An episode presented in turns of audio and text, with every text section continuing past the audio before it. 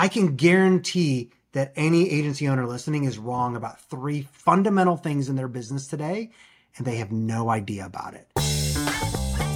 Welcome to the Agency Hour podcast, where we help web design and digital agency owners create abundance for themselves, their teams, and their communities. That might sound like a mouthful, but it really makes a difference in your life when you can truly work and live in a place of abundance.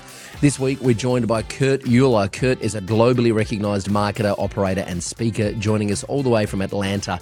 He's built and run businesses from startup to over $500 million in annual revenue, assembled teams across six continents. And in this episode, we explore servant leadership and the tactics behind keeping your team performing, why some agencies fail, and why you need to document your process or your operations will fall apart.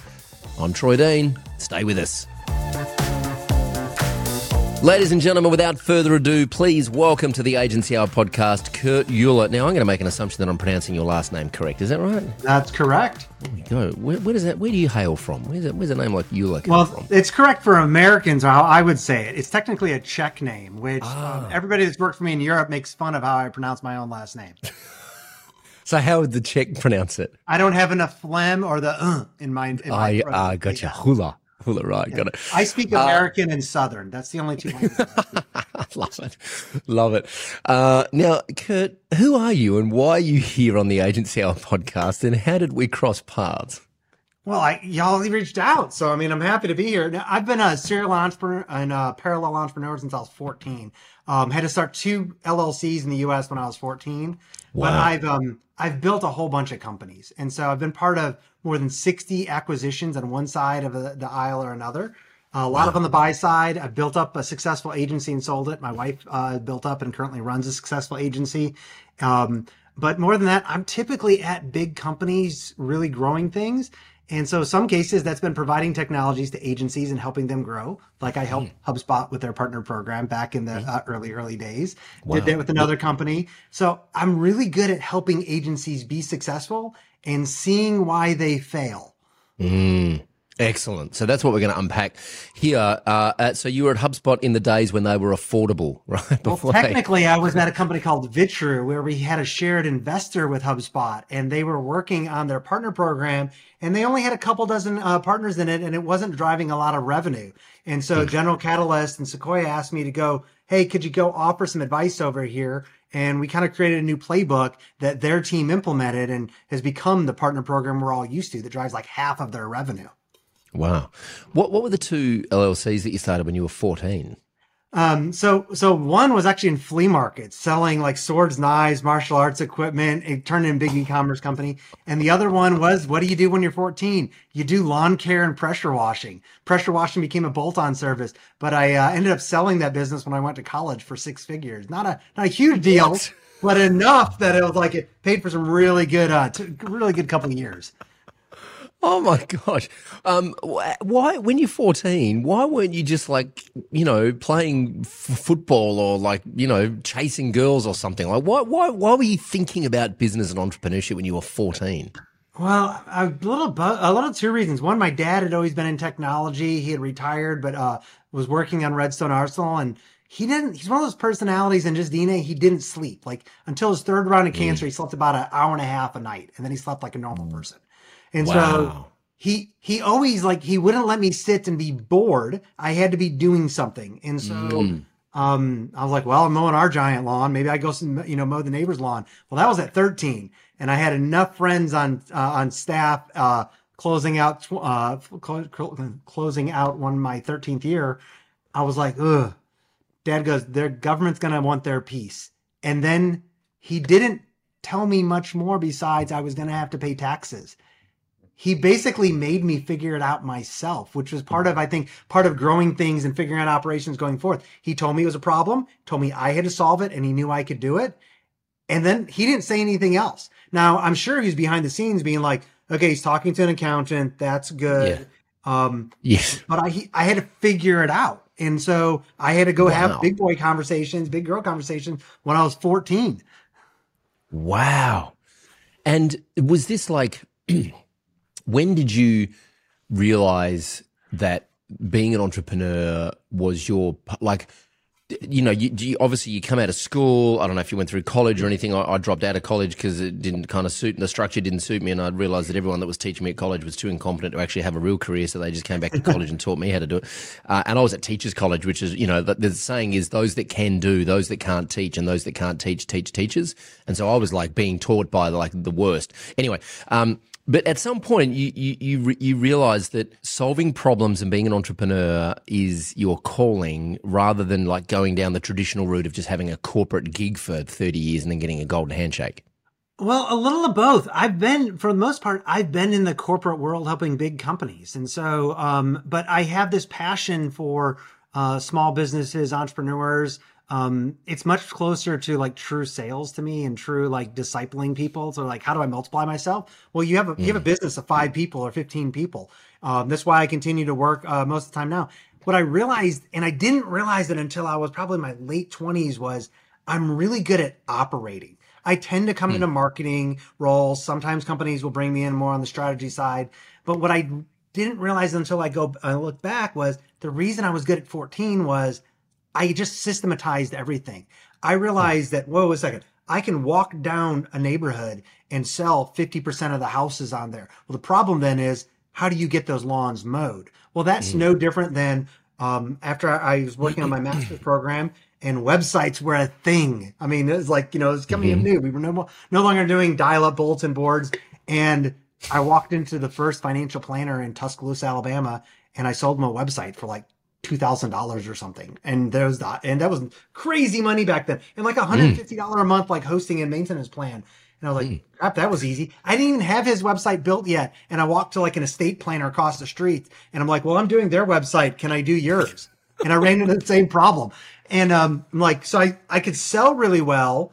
But selling people that sell, maybe start agencies, but if you can't run things behind the scenes, everything just falls apart. And so mm when I look back, my story has always been identifying the systems that need to be in place, documenting what needs to be done, and then handing off what I can so I can go mad scientist to some other crazy part of my business.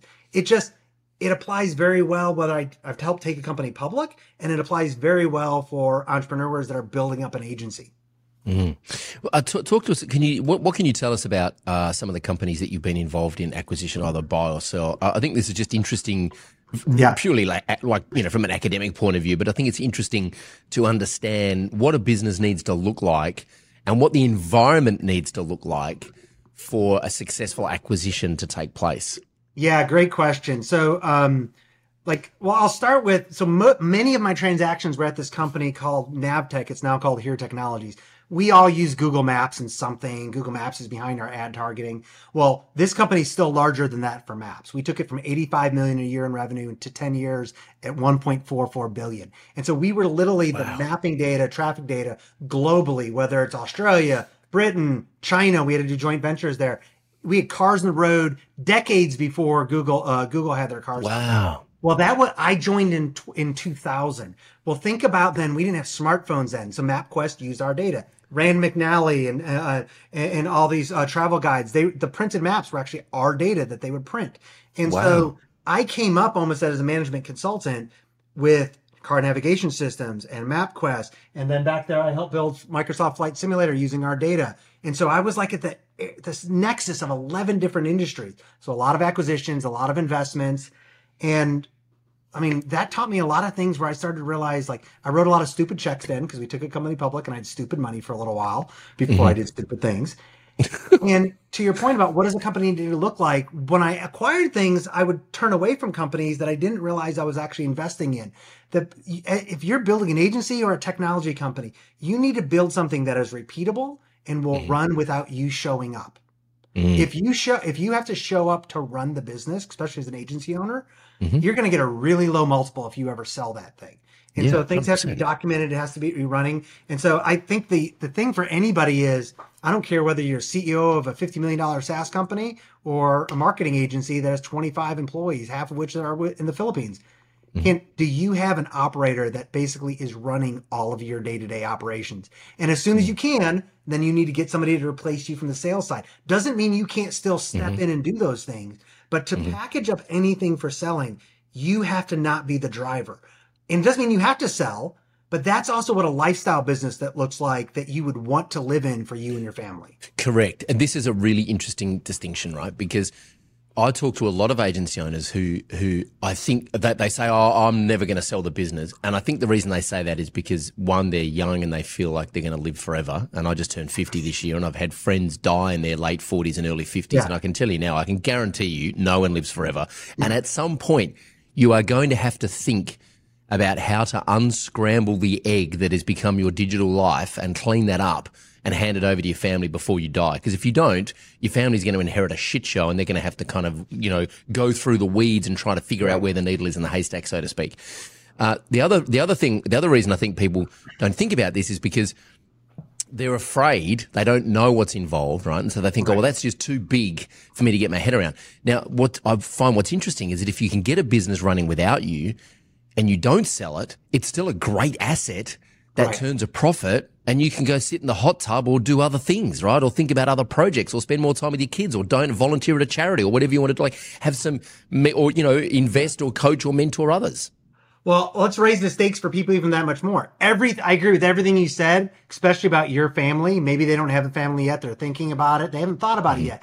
But the moment you have employees, what you should realize is whether you have a family or not, you are providing not just for your family, but mm-hmm. their families. And so mm-hmm. when, when, if, if you get hit by a bus, not just does your wife or husband need to figure things out, but now mm-hmm. the 20 people on your team, they have to figure something out because Correct. it's not just, it's not just your family, it's their family.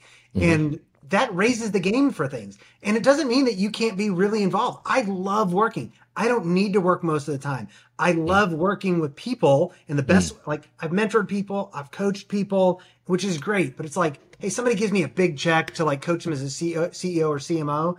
And it's like, great. I talk to them for like two or three hours a month. How mm-hmm. much, how much mentoring do I do on that? Mm-hmm. Di- very different than if I work for you or you work for me, Troy. And so mm. like, that's why you, you want to be in a place where you can pour into people that way. And then mm-hmm. if you're really good at sales and you have somebody leading sales, then go do mad scientist sales stuff and then go, Hey, guess what? I just tripled the business. Y'all need to figure this out now. Mm. And they'll love mm. you for that. Yeah. Yeah. And, and it's, it's, I think, um, the other reason that people don't, uh, I, so I think agency owners believe they're unicorns. There's no one that can do this as good as I can, right? Which is a, which we can unpack and is a complete myth. uh, and, and really, I think what it comes down to is there are, you know, it's interesting. There's a conversation in a Facebook group that I'm a part of recently, and someone asks, you know, what's the biggest challenge that you've had over the years as an agency? And it's a pretty boilerplate question, someone who's fishing for kind of pain points. But the first answer was letting go. I've been like the hardest thing someone mentioned, the hardest thing for them has been letting go of control because they feel like no one can do it as good as them. And I also think people feel useful and worthy if they're doing the thing, right? They don't feel like taking a step back and documenting it and empowering the team to do the thing. They don't feel like that. Well, what am I doing? Like, what's my role now? How, how am I relevant? Where do I fit in? Right. And so they have to shift their identity and their kind of self worth has to shift as their role shifts. Yeah. Well, things scale so much more though when you when, when you have the margin where other people are running those main pieces. I think too often with agency owners, we, we get into those spots because we're really good at some part of marketing or all of it. Maybe I'm really good mm-hmm. at pay per click. Maybe I'm really good at design or SEO, which okay, like I find most many of the people I hire, I'm better than they are at almost every role I'm hiring for. The problem is if I'm stepping in and I'm teaching them like 5% improvement, 10% improvements, like one, they're not really growing and it's so defeating for them. And then it gets, ends up getting into this micromanagement role too, where it's like they're Right. treating the clients the exact way I tell them to when none of us realize that they have a better idea. And if I just step back and it would be different then. Hell, I love now actually when I'm able to th- have people running operations for me. I was running this gigantic in-house and external uh, content marketing team. We generated five million plus words of uh, human written AI enhanced content in just 18 months.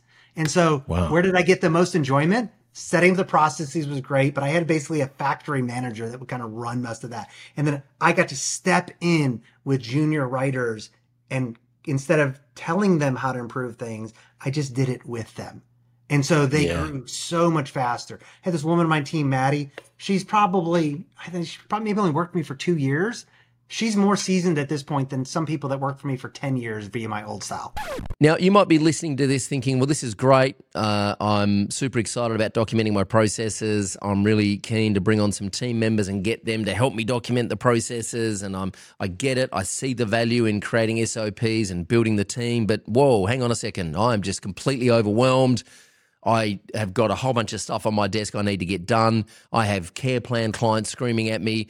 I'm cooked. I need some help and I need some help fast. So, one option for you might be just to go to E2M Solutions and partner with them to get some stuff done. So, they're a white label dev agency that will do all of your care plan work for you, they'll do all of your client dev work. Uh, they'll they'll interface with your clients in your project management system. They will work uh, for you as a white label solution. Uh, they'll also do some copywriting and some SEO for your client campaigns. e2msolutions.com slash agency dash mavericks. They are the exclusive and sole sponsor of our podcast for a bunch of reasons. I think I've mentioned in previous episodes, and I'll mention again, we turned down sponsorship for years of this podcast.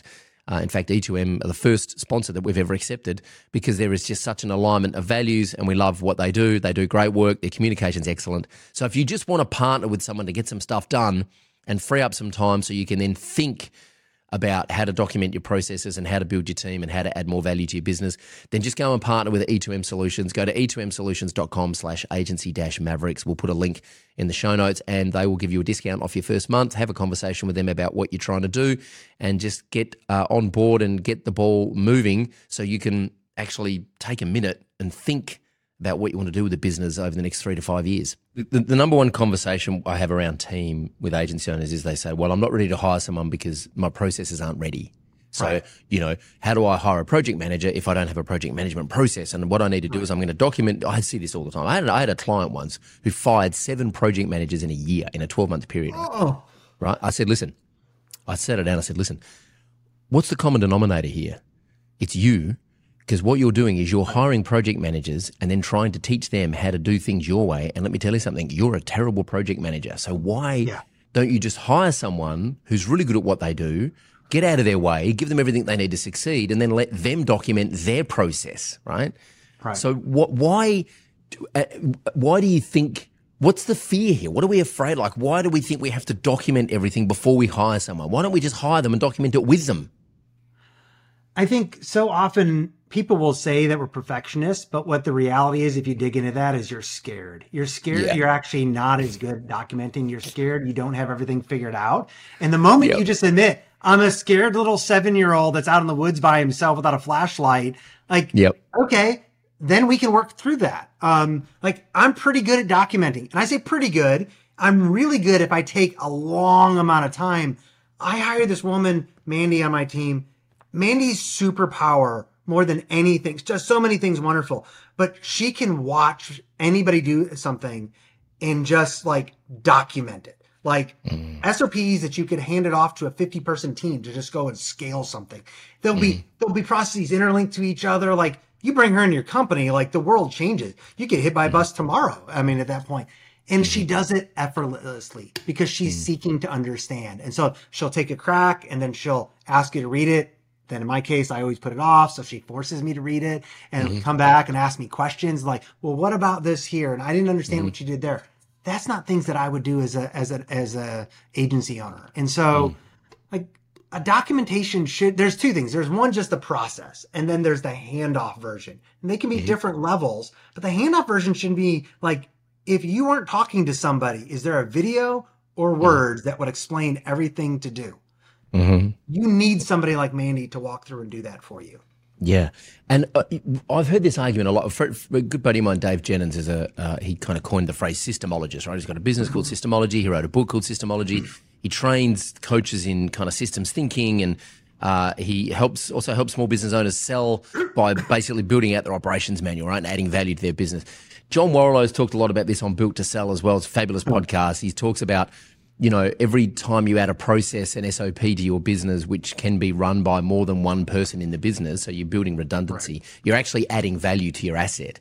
And I, I, uh, the, the, the, I don't have the attention span to, I've got the attention span to make a video and explain how I do something, right? Even if, if it's a screen mm-hmm. share or even if it's on a phone, I'll just turn the phone on and go, here's how I think about yeah. this and here's how I do this. I don't have the attention span to document something beautifully and interlink it and all that kind of stuff. How much detail do you think is required in process documentation? Is it to the point where you can hand it to a 17 year old who walks in and knows nothing and can actually turnkey run it? Or is it high level enough that someone can kind of get through it, but they might have to fill in some blanks? I think it depends on what it is. And so, um, you know, in the last last two or three years, I've become one of the world's top experts in enterprise SEO, topical SEO. Koray Tugberk um, is tutoring me on some things. Like hmm. he, the way Koray thinks about image rules for SEO hmm. is it's at a level that like some people think about like organic chemistry. It's like so detailed. And wow. so, well, like what I, if we stay with that example, mm-hmm. I would do two different, my, in my image rules would be different. Like what images do I want in this content piece to help rank on, help it rank on Google? I'm going to do two versions of it. I'm going to write one set of my rules that I'm going to force everybody in the role to read through once because mm. I can't go buy the book anywhere. And it's my version, having read like 200 Google and Bing uh, patents. This mm-hmm. is my version of why I think it works. Then there's the checklist version, which is the one mm-hmm. to two mm. page flip through, make sure it's got these components. I think both of those are very important. I'm probably going to do the first or do that simple version in the video, or mm-hmm. that's the level of Kurt that's going to do. I'm going to have to talk talk out loud that more detailed mm-hmm. version that I would need somebody like Mandy to write. Yeah. That I need to do because it's the repeatable bit. Like your mm-hmm. business gets to be able to grow from that system thinking. I, the reason I'm great at uh, head of growth marketing, CMO for large B2B companies, it's because I don't want to diminish people that are creatives that come up with a cool idea, but it's like anybody can come up with a cool idea. Knowing mm-hmm. when you add another million dollars to a pay per click campaign for an e-commerce company that's growing, that's a systems level thinking. That's not yeah. just like, hey, we have a good idea, let's go buy a Super Bowl ad. Like mm. that's what modern marketing looks like. And so when you when you get good at documenting all these things we're talking about, it also changes how you will approach all of the campaigns for your clients, and mm. then everybody's successful. Two two questions I have around this is this landscape that we play in changes so quickly. Mm-hmm. How do you manage your process documentation so that it's up to date and it's relevant because I, you could give me a process and I could be following it in three months time. I could go, Kurt, this is like, this is something's changed. This is out of date. Like it's, mm-hmm. how do you, how do you keep agile with your process documentation? And the second part of this question is what role does AI or what role can AI play in helping you document and manage the processes given the fact that things are changing so quickly? Well, on the second question, now that I can start talking to ChatGPT and other AIs, documentation I think is going to get a lot easier for some of mm. these things. Um, mm-hmm. Because I love doing voice notes for uh, voice notes and Loom sessions. And mm-hmm. so the moment I can start speaking into that and say format it in a way that's an SOP or give it one of mm-hmm. my SOPs, I think that's a game changer. But mm-hmm. um, totally.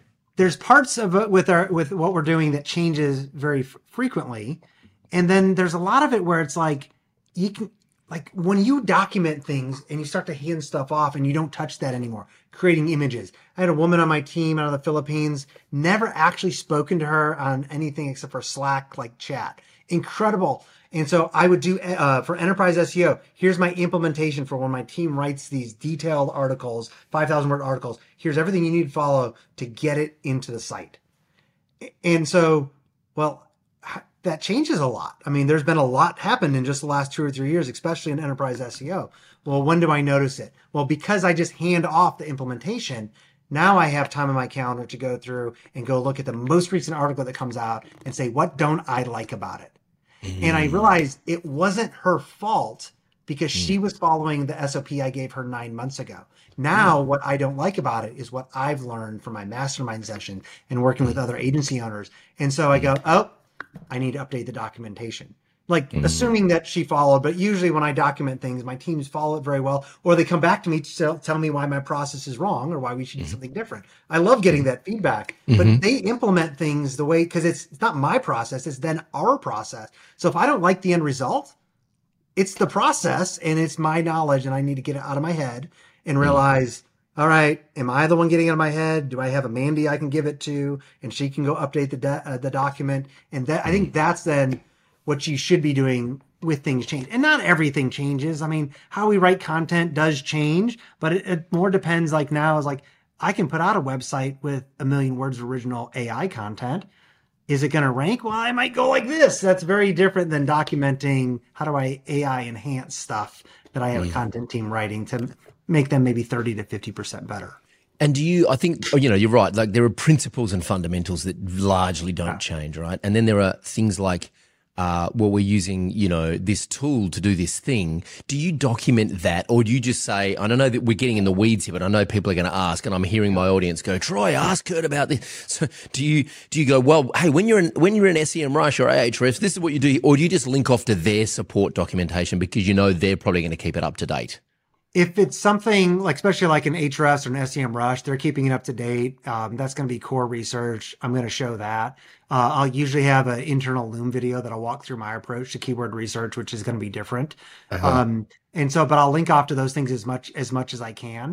But mm-hmm. um, but as far as specific tools, I I mean, I'm a tool addict. I mean, mm-hmm. not just like AppSumo. I mean, I don't know how many SaaS tools I sign up for on a monthly basis and then mm-hmm. churn them back out. And so I mm-hmm. always have the core tools that the teams I'm working with. This is what you're using. And then I give them the flexibility to try new shit. And mm-hmm. then I tell them what I'm testing. And when I mm-hmm. start to test stuff, I add it to a separate Trello board that says, Hey, I think this hippo video thing is a great thing. Troy, you should test it out. Mm-hmm. And then that kind of hands it off for you to figure out what do you think before we may go change our core processes. Love it. You and I, you and I are going to get along really well. My CEO Emily has an Asana board where uh, all of the stuff that I sign up for gets added, and then because I forget, and then within 30 days they, they go, "Are we still using this?" And I just go, "No, no, no, no, yes, no, no, no, yes, no, no, no, no, no," and then they go cancel all the subscriptions for me because otherwise, you know, I end up with this huge subscription bill of shit that I'm not using. Um, so, in terms of, uh, I want to get I want to get tactical here about uh, team. And I had an interesting conversation recently with someone about team who's really struggling to get their team to perform, right? And and like just catching stupid things that the team shouldn't be, you know, like a grammar check on a on a blog post that goes out and it's like, you know, come on, this is just like basic 101 stuff. How do you I have some theories about this particular individual, but anyway, I, I won't go into the details. But I, I think they're being micro. I, well, I think from the start they they're being the team's being micromanaged too much, right? And so I think what happens then is the team go, "Well, dude, it was just your process. I followed your process, and you know, you didn't, I have no autonomy here, so it's not my fault. How, and you talked in, before we push record, you talked about servant leadership. And I'm a, I'm a, so I'm a huge fan of all the leadership stuff I've learned from Ramsey Solutions. They talk a lot about servant leadership. I love Jonathan Raymond's Good Authority book. I think it's the book on leadership as far as I'm concerned.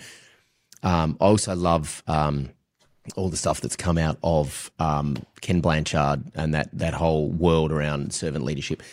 What is the key to to you know if you're if you're building a team and you're you're an agency owner that hasn't really had a lot of experience building a team, even if you're outsourcing, right? For, as far as I'm concerned, it's the same kind of thing. If you're outsourcing or you're building your own employees, what is the what is the key to growing a team and leading that team to get them to make decisions as if they were the owner and to yeah. basically make the same decision that you would if you were in the room, but without micromanaging every freaking detail that comes up on a day to day basis? There's two big P, uh, P, uh, answers I have to that question, and so one is, and we'll get to it about the type of person that you hire. Most people are hiring hiring for characteristics that are the wrong things to hire for, and the mm. first one, yeah, is on is on servant leadership. Um, what I find holds so many agency owners back, heck, so many CEOs of billion dollar companies back is they may be the nicest person, but at the end of the day, there, there's, there's only two types of leadership to me. There's an authoritative, which underlying it basically says, do what I say the way I say it, or there's the door mm-hmm. and your ass is fired. Mm-hmm. Or there's a servant leadership approach, which says, look, there's I, I, it's my job as a leader to make sure everybody including the janitor understands the outcomes we're trying to accomplish mm. how their role and what i'm asking them to do because what i pay you is no different than what any other company would pay you it's the same amount 100 grand is 100 grand and mm-hmm. so i need to explain to you why what i'm asking you to do is going to help the company achieve the outcomes and tell you what I what I you know what I want you to do, but be open enough to the fact that I might be wrong. And so when you I think when people approach that leadership is it's binary like that. It's either strictly authoritative or I'm here to serve you in accomplishing the company, which I may own all of it, helping you accomplish what I think the uh, what I and we think the outcomes are. Well, that changes how I interact. It changes the fact that I might be wrong about things as well, and you need to know that. Like what nobody want, and like people push back and they're like, "No, no, I know I'm be- I know I'm right, and this is what I know need the need my team to do." I can guarantee that any agency owner listening is wrong about three fundamental things in their business today, and they have no idea about it. And I say that as somebody who is consistently, if I look back, I uncover things and realize I'm wrong. We helped social media management. We all schedule stuff online. I was at one of two companies that started that for the enterprise. Samsung Mobile, Apple, all user products, and Hootsuite was the distant number three for individual people. Um, we we at the board level said we we need to build this like these local agent agencies that go out and this to meet our clients where they're at. So we hired like 25 or 30 local account managers. And about six months in, we looked at the data and we realized it was fundamentally the wrong decision. So we we made that decision by by like that Thursday we fired almost all of them. Wow. Well, we didn't make that decision because we knew it was wrong. We thought it was right. And so when you when you're wrong when you're when you're wrong and when you're right feels exactly the same until you actually find out from the data that you're wrong. And your team is more likely to see that with the work they do and talking to clients than you are. And if you're there to serve them, they will be mm-hmm. open enough to tell you, I don't know if you're wrong, Troy, but I think this is I think this is not the right thing that we should be doing for this client. Or I think we mm-hmm. should I think we should fire this client rather than before they become a difficult client because we all have mm-hmm. been there. So mm-hmm. that's part of it. The second part is about how you hire. Too often we hire people that are really good at what they do. You're the best designer I've seen, or somebody I want to go to the pub with. And I hire people that I don't care if they ever want to hang out with me personally or not. I'm going to mm-hmm. love them when they're at work, but I want to hire people that I'm going to see certain cultural traits based on how they show up and interact. They have a mm-hmm. bias towards action. They don't wait for me to tell them what to do when the mm-hmm. client has an issue. They pick up the phone and call the client to find out what's going on. I want people to have a 100%. strong opinion and go, here's Yep. what we should do, Troy. Yep. And they're open to me giving them a different idea. Yeah. And I want, and Yes. all of my job resumes say this. Are you okay with healthy conflict? That Yeah. scares so many people off today. Yeah, 100%. Yeah, yeah, yeah. Totally. Yes. I love this. Most people aren't. I've had people go, I don't want to work because I don't know what I, I don't want I don't want to come work in a conflict place. But can you tell me what healthy conflict is? And then they write me back six months later because I still have a call with them and they go, You changed the relationship with my wife. Mm-hmm. Yeah, yeah, yeah. Because at the end of the day, like if you and I are out hiking and we see some mountaintop and you have a you think we should go that way and I think we should go this way, at mm-hmm. some point, like we have to make a decision and I maybe I just mm-hmm. acquiesce and I go along with you. And if it turns out you're wrong, mm-hmm. how how is it not going to feel bad, shameful for you? Like I'm going to rub your nose in it a little bit in there. It's the same thing, anything at work as well. Like this is what the client needs us to do. You want to mm-hmm. have that decision up front with your client. You want your team to have the decision up front with the client now versus mm-hmm. nine months when your client is, is firing you because, well, y'all didn't do what I wanted you to do anyways. I knew we shouldn't have done your plan. Have Yeah. that conversation up front. Yeah, and that's that's right. something you'll see in people before they, I mean, you'll see that in their interactions. Nobody ever says, Hey, I'm really good at conflict and comes in and yells. Yeah. Yeah, yeah. It's it's interesting because in those moments where you're having healthy conflict, it feels bit, it feels a bit scary, right? And the reason it feels scary is because in my experience, every time I've been in that, and it's it's interesting because it's only I think it's only in recent times that I've been able to articulate what that feeling is. But it's a it's a mm-hmm. feeling in my gut, right? And it's a feeling, and I feel a little bit scared because I know I'm about to put myself out on a ledge. I'm about to be vulnerable. I'm about to say or do something that might make other people uncomfortable, and that's going to make me vulnerable, right? And the moment you do it, there's there is that there is those fleeting seconds where you, you feel like you you know a friend of mine said recently i'm like a raccoon hanging on the outside of a brick building. Yeah. right? You have that feeling and then the second or the third person come with you. They step into that space with you and then it, it i feel so powerful in those moments. I feel so strong and so um, right because people have followed the lead people have followed the lead right? Not the leader or the leadership. People have followed the lead and they've stepped into that space with me and i go great. Now we're having a real conversation. Now this is the work. We're actually doing the work now. We're not just trying to please everyone and be beige. This is where the real decisions get made in this moment of healthy conflict. Right. and I, I agree 100%. I want, I've always, and it's taken a long time for certain, some team members, some have been, you know, quicker at it, but I've always said to my team, like, uh, beg forgiveness, not don't ask permission. Like push back, make decisions. You'll never get into trouble for making the wrong decision, but you will get into trouble for not making a decision because then you make me responsible for all the decisions, and I'm only one person, right? Yeah. Well, and, and everything I agree with everything you said, and then the other part of that is you have to model not just the fear of bringing stepping out when when you don't want to have that conversation, letting people follow you. You have to bring out as publicly as you can, especially if you own the agency or you're a leader at some big company. You have to bring up your failures to your team so that they're going to be comfortable bringing things up to you. Um, I go back to about this time last year. I had a gentleman on my team, another leader, and I I probably went mm, almost three full months past where I should have brought up a healthy uh, confrontation thing where we were just butting heads and it was eating on the inside of me and I was getting upset and it was bubbling up like it was spilling out of my glass, uh, you know, when we're in meetings. And I finally realized it and I went to him and I did exactly what you said. And so we, we made up right then. And I, Yeah. I said, look, I, I've been acting this way for the last 80 to 90 days. It's my fault. You, you started it, but I handled it. I didn't handle it well.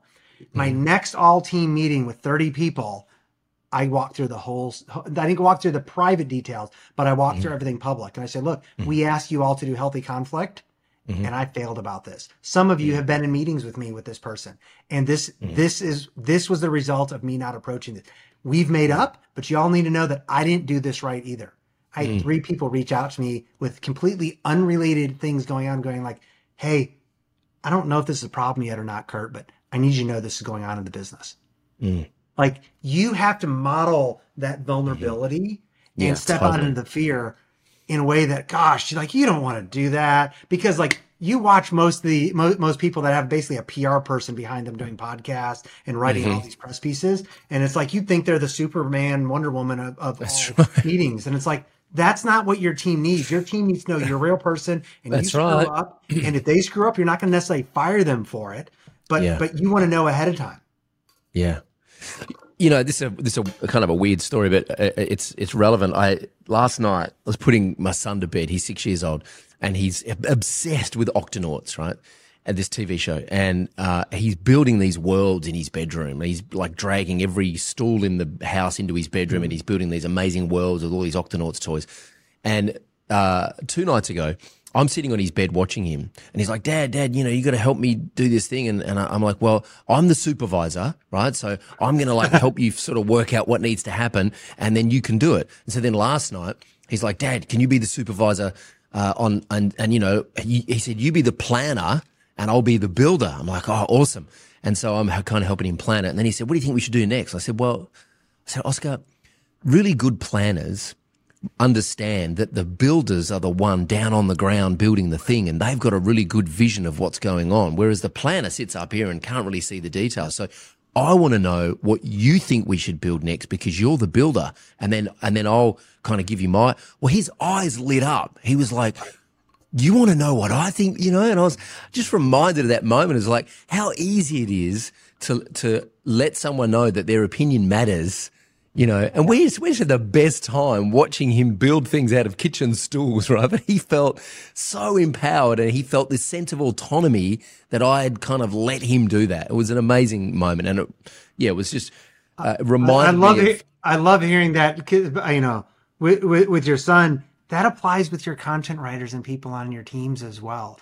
Like Mm. you can probably do most things five percent, ten percent better, and improve almost anything that you see. Yeah. But it's like, but but if you step in and give that, it's deflating. Like if every time you That's were there being like, no, no, this needs to get moved over there, they go, oh. But if you just go, yeah. hey, can I- can I just do this with you next time? Yep. Then it doesn't Totally. feel like teaching. That's right. Exactly. So, you know, Max and I were talking the other day about, um, I was talking about this from a parenting context, but it's true in, in any of these uh, contexts that we're talking about. The, uh, the, and I can't remember where I learned this, but the two ladders, like imagine the confidence and the competence ladder that you climb both ladders at the same time and your right foot's on the competence ladder and your left foot's on the confidence ladder, right? Or vice versa. Your left foot's probably on the competence ladder and your right foot's on the confidence ladder. And our job as leaders is to because if you as you climb the competence ladder, you, one of your feet gets stuck on the confidence ladder. You can only climb so high on the competence ladder as the confidence ladder will allow you, right? And vice versa. So our job as leaders is to boost our team's confidence so that they are then willing to try new things to become more competent.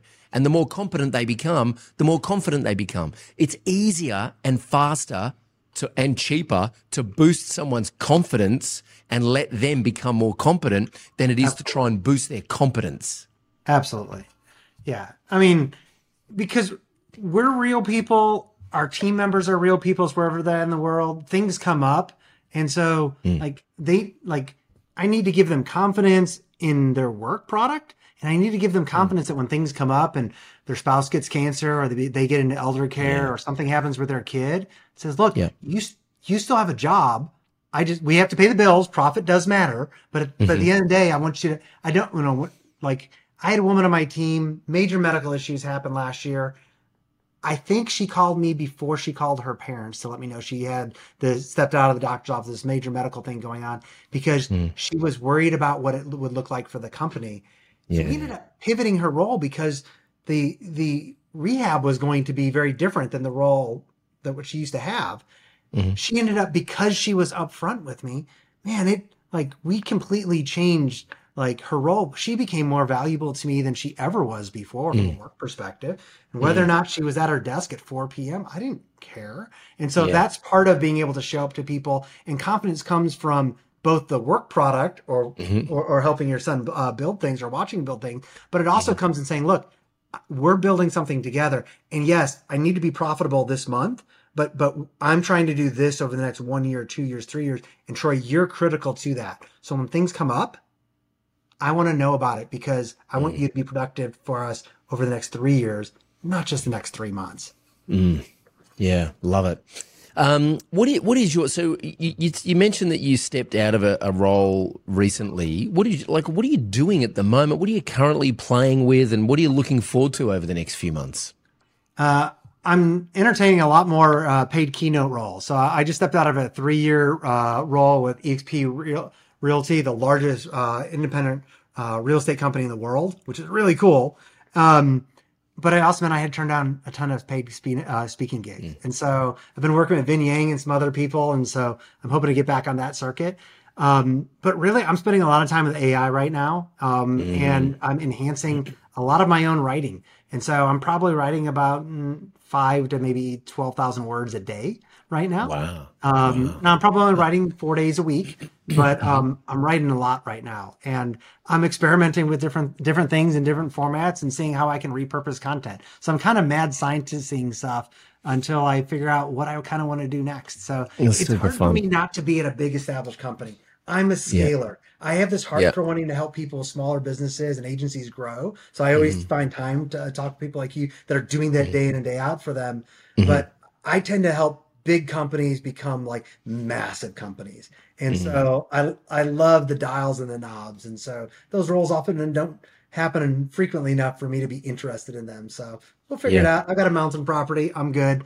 Yeah. That's great. I love it. Awesome. Uh, Kurt Uhlir, it's been so good having you on the Agency Hour podcast. I'm so glad uh, that we made the connection. Uh, where can people reach out and keep in touch with you and thank you for this and say good day? Um, my personal website, Kurt Uhlir, U-H-L-I-R.com. Uh, we talked a lot about servant leadership. That's actually the biggest topic that I'm writing about right now. And uh, if there's something somebody wants to ask a question about that I haven't covered, I will almost guarantee I will write an article about it or find somebody to interview about it. Love it. Awesome. Thank you so much for being on the Agency Hour podcast. Uh, look forward to keeping the conversation going. Thanks again. Thank you. Hey, thanks for listening to the Agency Hour podcast, and a massive thanks to Kurt for joining us. I really enjoyed chatting with Kurt, and we'll definitely have him back on the podcast in the future. Okay, folks, please don't forget to subscribe and please share this with anyone you think may need to hear it. I'm Troy Dean, and remember, don't document your processes yourself.